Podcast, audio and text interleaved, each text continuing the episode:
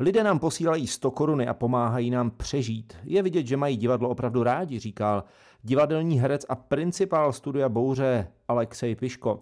Eh, Sám si někdy říká Lexa, někdy se tak i podepisuje a je známý především jako daber. I ti, kteří neznají jeho tvář, si určitě vybaví nezapomenutelný bariton, kterým v českých kinech promlouvá Bruce Willis, Liam Neeson nebo třeba Gary Oldman, spousta dalších hrdinů. Eh, Já vítám Lexu Piška ve Flowcastu a hned se zeptám, Lexo, jak se dneska žije daberům? Všichni jsou doma, máme lockdown, Netflix i HBO dabují filmy jako na běžícím pásu. Musíte mít strašně moc práce. V první řadě já musím trošičku poopravit to, co jste řekl o těch dabérech, jako, že mě mezi ně řadíte. E, Dneska už je situace taková, že jsou skutečně herci, kteří se zabývají jenom dubbingem a mají takzvaně univerzální hlasy, takže jsou schopni dabovat e, jakýkoliv postavy v jakýmkoliv rozsahu.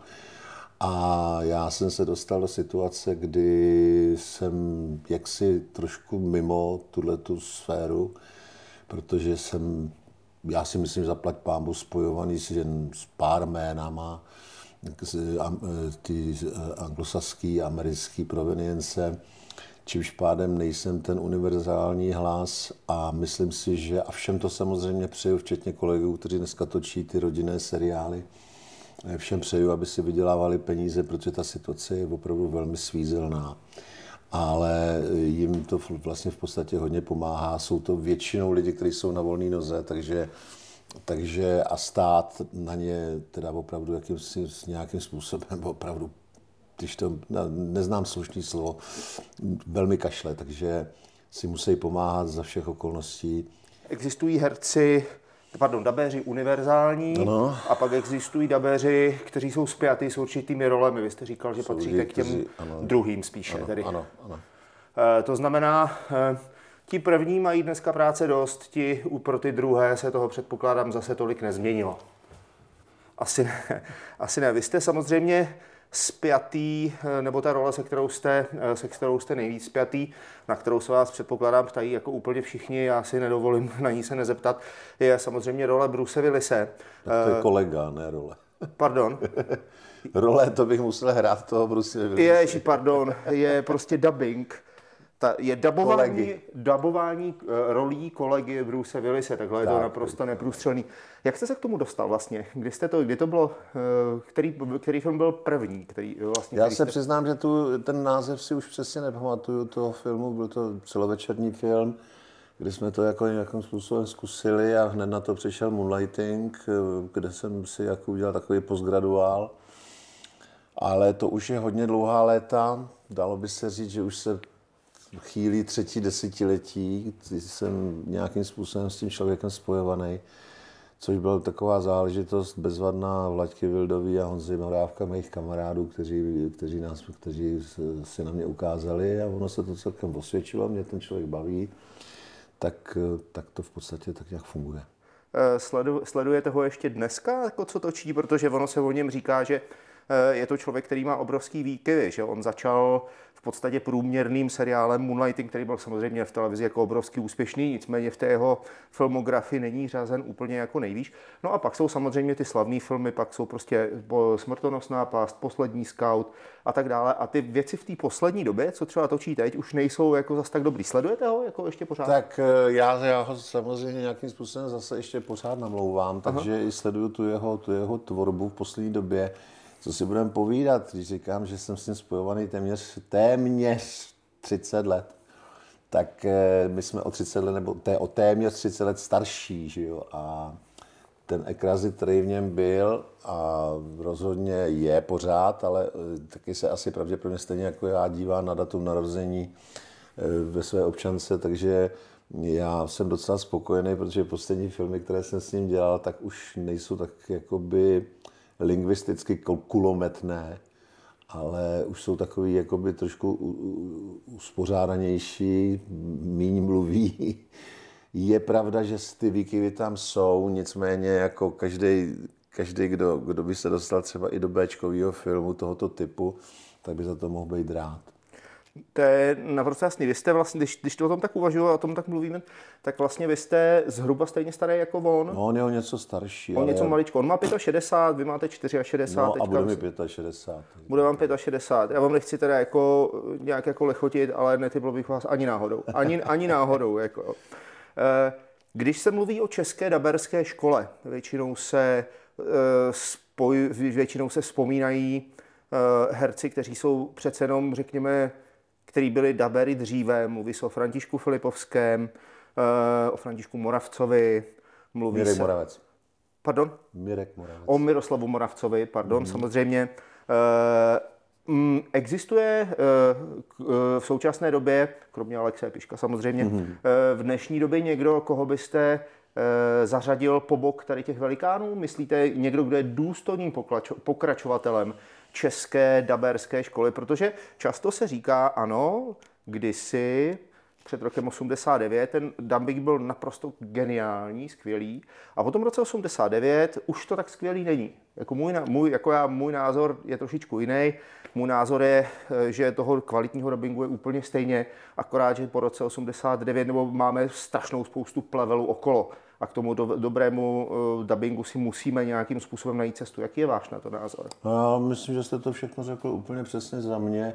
E, Myslím si takhle, my jsme samozřejmě z doby ty školy, kdy se pracovalo jiným stylem než dneska, protože technika šla obrovsky do- dopředu a e, ty naše začátky byly takový jako kouzelný, protože v podstatě existovaly dvě dubbingové studia v Praze a v podstatě se, se nějakým způsobem jelo na smyčky a bylo to za účastí všech.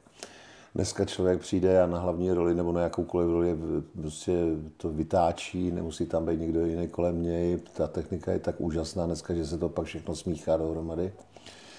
Myslím si, že jsou, jsou dneska taky jako bezvadní kolegové. Mně se velice, velice líbí Michal Dlouhý, když se dostane, když se do toho opře, nebo kdo je skvělý daber, je Vláďa Beneš.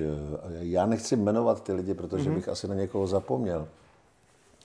A určitě máte pravdu, že ten boom po 90. roce byl obrovský, takže těch filmů přišlo strašná spousta a taky jsme prošli několika, několika obdobíma, kdy prostě se nejdřív zač- začalo takovým způsobem, že se to nějakým způsobem jako chtělo dodržovat precizně, pak přišla ta tsunami těch filmů, takže začaly nějaký rychlodabingy a takovéhle věci, což naštěstí skončilo. Ale myslím si, že i v, v té sféře dabéru jako takových, který se tím jenom živí, se objevují docela zajímavé výrazné hlasy a jsou to lidi, kteří to umějí. Eh, Vy jste vzpomněl kolegu Michala Dlouhého, ten, ten o vás eh, pro v jednom kole rozhovoru prohlásil, Lexa Piško nezná humor. Já si ne, nevím, jakým způsobem na to přišel, mně přijdete naprosto v pohodě. Ne, my jsme s Michalem docela v dobrém vztahu a Michal, jsem to pochopil z toho Michal je rozhovoru. brutálně vtipný v těchto No. no. věcech, jako jo, protože se ho taky ptali na mě někde v českém rozhlase a on říká, jo, Lexa, no to je takový, takový škrt, který si nechá vrtat koleno za pro korunu. On u mě hraje prostě v jedné hře, takže jako to jsou takový bonmoty, takový vtipný, který se musí jenom vrátit a nic se neděje. Eh, rozumím. Eh, když se bavíme o překladech, existují mezi mými kolegy, třeba no, mezi, mezi novináři, a protože já jsem, se často, já jsem se jednu dobu pohyboval dost mezi překladateli. Eh, krátce po 90. roce, když jsem byl ještě na vejšce, jsem se živil jako překladama knížek. Dneska už to dávno nedělám, ale jako ty, sleduju tu oblast, protože mě to zajímá.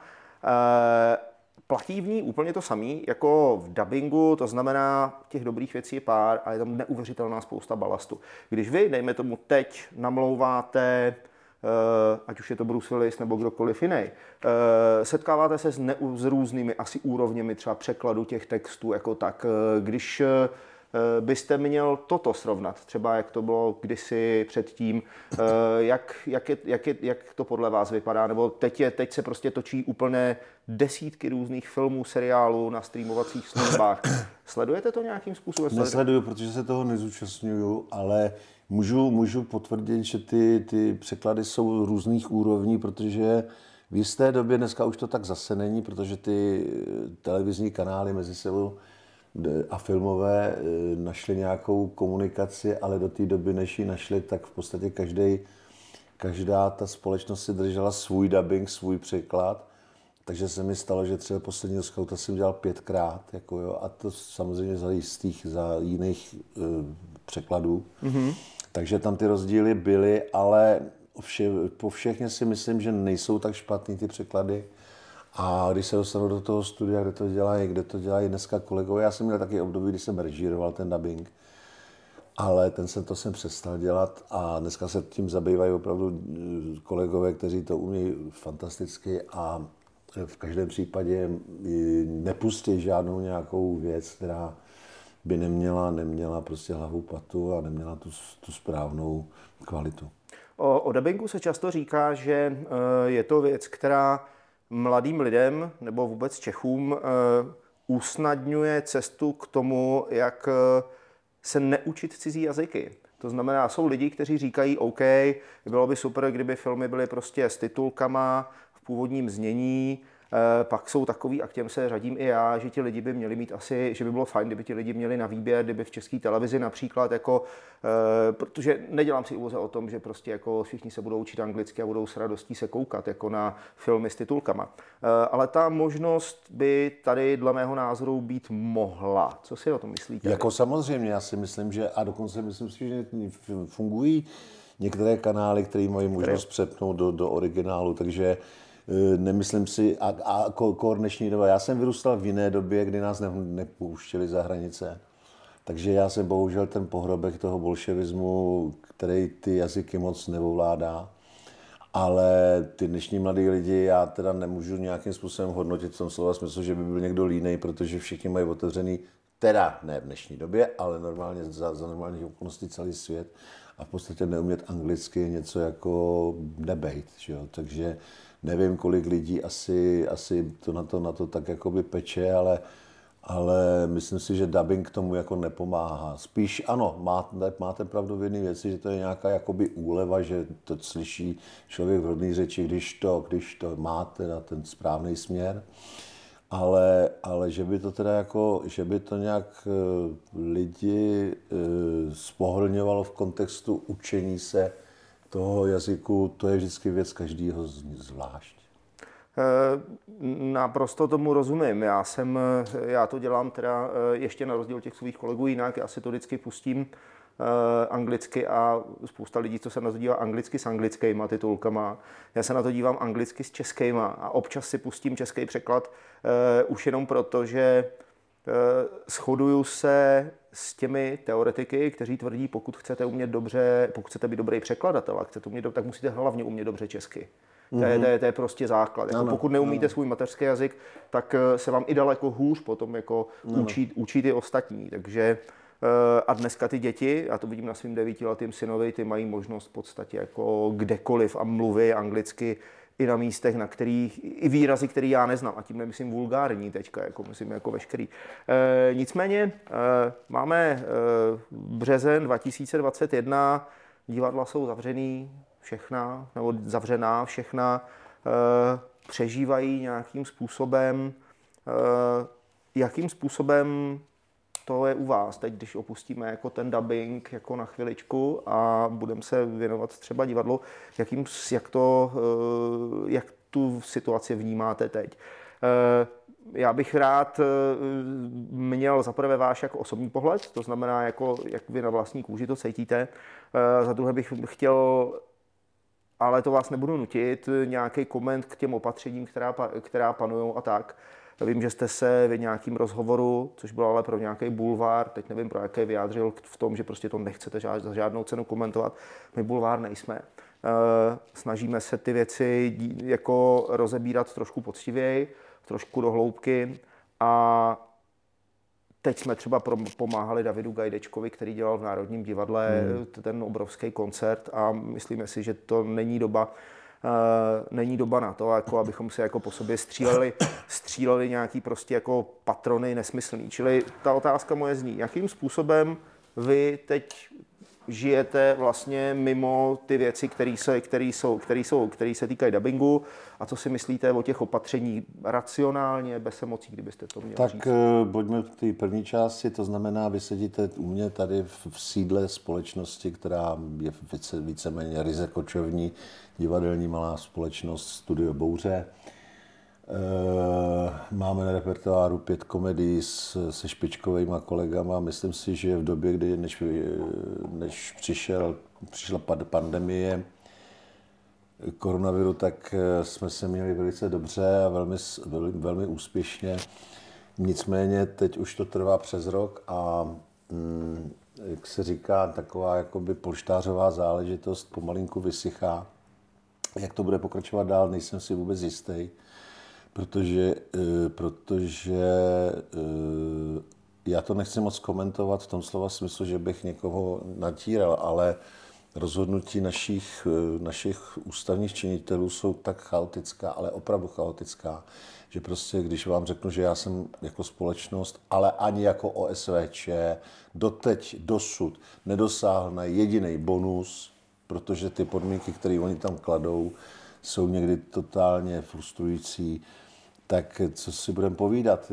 Oni by na jednu na jednu stranu chtěli, aby byli lidi poslušní, ale jako já nechci, nechci mluvit o nás, o jakoby umělcích takových, že prostě spadáme na hubu, protože si nedovedu představit, co dělají lidi, kteří mají restaurační zařízení, kteří mají hotely, kteří mají penziony, který dělají služby, eh, kadeřníci a spol, jak na tom jsou oni dneska taky. Že jo? A zaplať Bůh mnozí, dejme tomu na nějaký, na nějaký bonus dosáhli, ale to je věc, která se to, to neřeší v podstatě. Jo? A těch přehmatů, klidně, to, klidně se k tomu můžeme nějakým způsobem vyjádřit, se udělalo už tolik, že prostě pro mě naprosto nejbrutálnější záležitost, jak se nehospodaří velmi dobře s penězmi, je pojem e, vojenská nemocnice v Letňanech. To je prostě pro mě alfa omega celé situace. To je výkladní skříň blbizmu.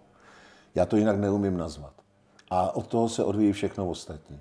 Oni na začátku řekli, že prostě budou strašně pomáhat. Ano, v první fázi bez nějakých buzerací nám rozeslali pár desítek tisíc korun a když to zavřeli po druhé v říjnu, tak teď jsou už ty podmínky tak brutální, že v podstatě nikdo se neptá na nic, nikoho. Tehdy byla taky taková jako chvilková záležitost eh, ohledně, já nevím, úlev kolem, kolem úvěru a hypoték. Dneska se vás banky neptají.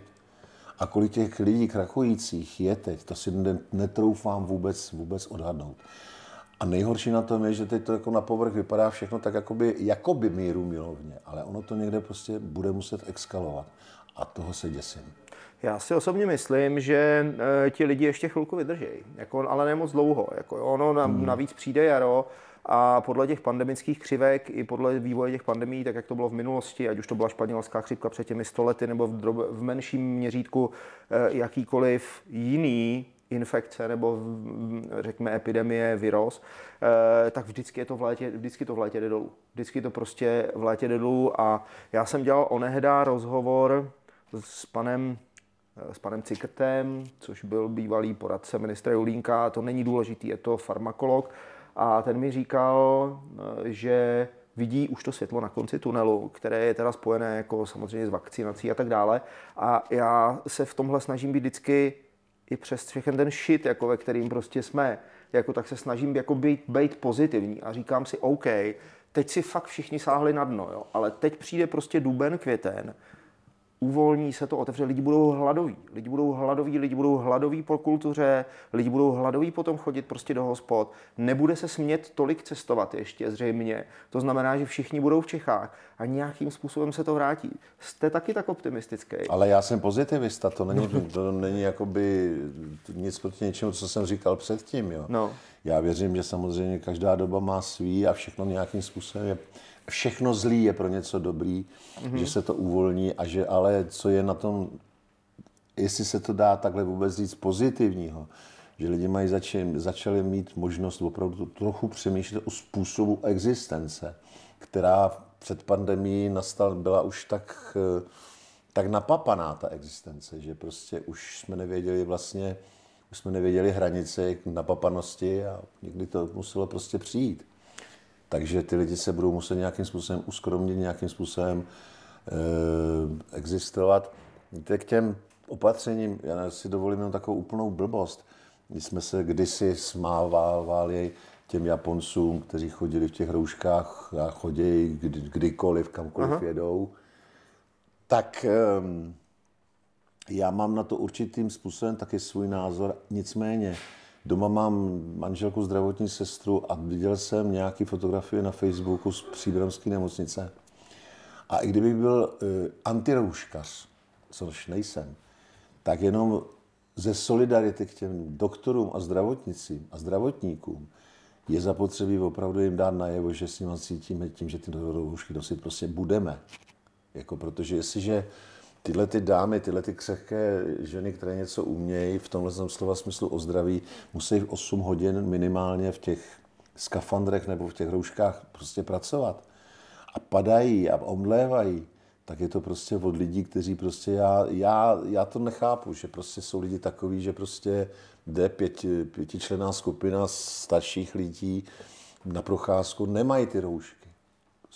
To nechápu. To Tady se dělají, takový... ostatně sedíme kousek v Václaváku, kde se každou chvíli, každou chvíli odehrávají demonstrace, které jsou proti rouškám, proti opatřením. Já, ty, nejhorší na tom je, že já ty lidi jako, jako pod citově, pokud se, pokud se nějak empaticky do nich snažím vcítit, tak já jako je chápu, protože, nebo respektive chápu, proč jsou zoufalí.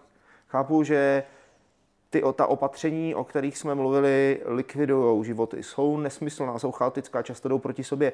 Mluvil jste tady o nemocnici, o nemocnici v Letněnech, která která mě osobně, víte, co mě na tom nejvíc fascinuje na tom případu? Mě na tom případu fascinuje, že se o tom nemluví. Ano. Že to proběhlo médií, že to zašumělo. Baví se, mluví se tady o tom. Vím, že v den, kdy ten pan, on se jmenuje, myslím, sehnal, a teď si nejsem jistý, mm. ten, ten majitel mm. uh, té nemocnice, mimo jiné je to majitel taky akvaparku v Česlicích a lokální politik někde na Praze 11, nebo tam no, na nějakých z těch mm. menších Prah. Uh, no a v den, kdy prostě uh, mu, mu vlastně řekli, že ta nemocnice se bude rušit, čili že těch prostě Eh, x desítek milionů korun, který vlastně on dostal, nedostal, dostal za nic. Za úplně, úplně za nic tam stálo. Tak zrovna v ten den se tehdy e, začala probírat nějaká kauza ve všech médiích, to bylo na titulních stránkách, o nějakých prostě nákupu nepříliš dobrých respirátorů v hodnotě asi třeba 300 tisíc korun. Bavilo se tom všude, o panu Sehnalovi se nebavilo vůbec nikde. Jako, e, to, co lidi štve, dle mého názoru, je to, jakým způsobem zaprvé s nimi ty lidé, kteří vydávají ta opatření, komunikují a za druhé, když vidí, co se děje. Protože jako, a to jako je strašný. Ten inter, jako internet má jednu výhodu i nevýhodu. Nevýhodu to, že prostě jde slyšet opravdu každý hlas. To je podobný, jako když jsme se bavili na začátku o tom, že prostě existují několik dobrých třeba dubbingů a spousta nekvalitního plevelu. Eh, ten internet pomohl v té veřejné diskuzi tím, že každý jde slyšet ale každý jde slyšet stejně. Jako, jo. Takže mně to přijde takhle. Ale úplně zpátky, abych neklecal já teda moc, e, ty lidi eh, vám tady pod okny chodí, protestují prostě proti tomu, aby se nosili roušky. Co si o nich myslíte? Jako, jo? Já, jako, jak, já je chápu, ale nejradši bych jen, nechci říct nafackoval, ale řekl bych, jako proberte se. Jako, ne? Nejradši bych byl, aby se probrali. Jako, jo. Samozřejmě nejradši bych byl, aby tam vůbec nemuseli být. Jo? No tak samozřejmě, no, ale jestliže něco, něco, něco přišlo, a něco tady je, je tady nějaký virus, tak asi pravděpodobně je zapotřebí nějak aspoň svým způsobem být s tím solidární, co se vlastně proti tomu děje. Mm-hmm. Nějak solidární, i když to je někdy let kdy chaotický, let je to prostě někdy postrádá hlavu patu, protože to oni taky zkoušejí spoustu věcí. Tím já vůbec tu vládu neobhajuju, ale e, ne, ne, nelíbí se mi to. Nelíbí se mi to. Je to prostě jenom jistý počet lidí a, a moje žena jsem tam utrousí jenom takovou maličkost, že by tyhle ty lidi, kdyby to šlo virtuálně, aspoň dostat do těch nemocnicí na ty covidové oddělení, aby si uvědomili, o čem to je.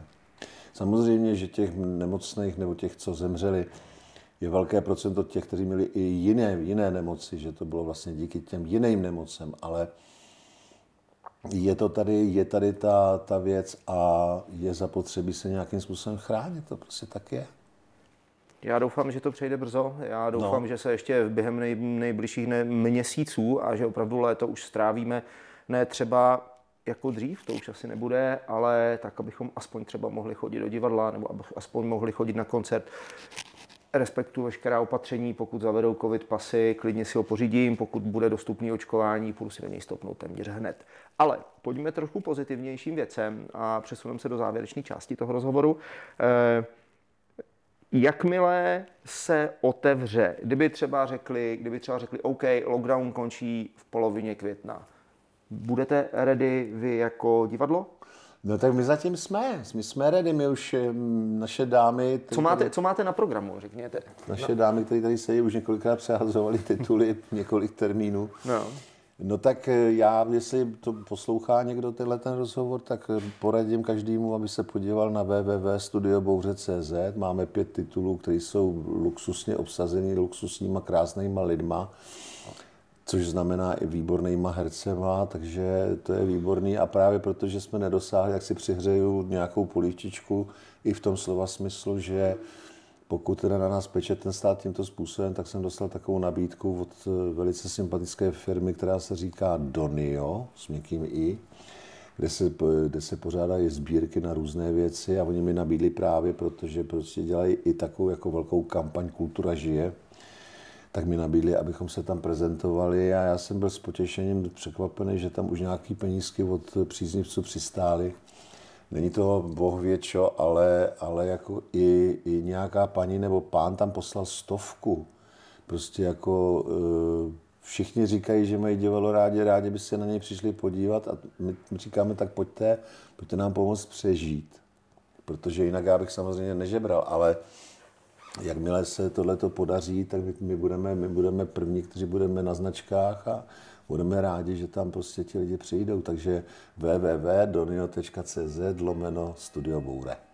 Eh, My to napíšu, já to napíšu i do toho článku, protože ten eh, podcast bude eh, vždycky doplněný článkem, ve kterým to napíšu, takže to tam bude. A uvažovali jste třeba o tom, že budete dělat online představení, že se dělají takový ty... Já jsem o těch online představeních slyšel, ale nevidím v tom žádný nějaký smysl v tom slova smyslu, že by to přineslo nějaký velký, velký, velký peníze nebo něco jako, že, že, že, že přijdou lidi do divadla. My jsme, my jsme soukromá společnost a samozřejmě jsme, jsme strašně závislí na zisku z představení, z zisku z těch vstupenek. A kolik nebo co se dá vybrat na online představení, to já netuším. Děsně fandím Jatkám 96, nebo jako, jak si říkají, eh, roz- 77, myslím. s Rosťovi Novákovi. Dělají bezvadné věci, hráli něco jakoby za, za, za výkladama různých barů. Teď dělají různá online představení ze svého prostředí. My nemáme své divadlo. Jako, jo. A většinou tyhle ty online, online představení jsou nějakým způsobem jakoby podporována z druhé strany.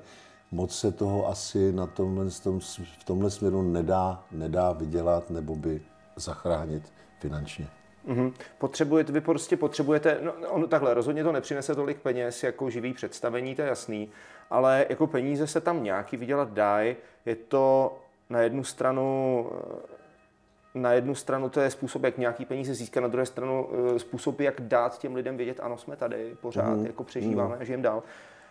Ale já předpokládám, že by vám tam asi chyběli ti diváci. Že No to v každém že, případě. že, že, potřebujete ten živý To kontakt. v každém asi. případě to je zoufalý prostě, jako když člověk vyleze na jeviště a není tam nikdo, jako, tak to, to je takový, to je to, to prohlášení vlády, že ano, no, divadla můžou hrát, ale bez diváků, že no, tak jako to běžte, no, to já, jsem se, prostě- já jsem se tomu úplně nej, strašně smál. Eh, poslední dvě otázky mám ještě. Za prvé, eh, který český film jste viděl naposledy? Jakým způsobem se vám líbí český filmy poslední dobu?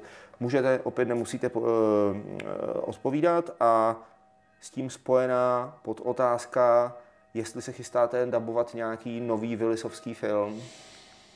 Nevím o ničem, vím, že něco má točit, prej jako je velice, velice, velice aktivní stařík, a takže o tom nevím nic. A ohledně české kinematografie, my jsme teď docela dost, dost doma.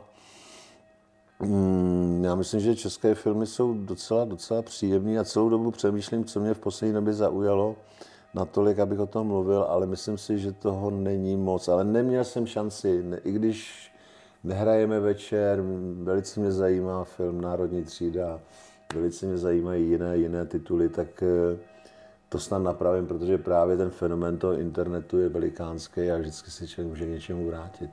Skvělý. poslední otázka. Eh,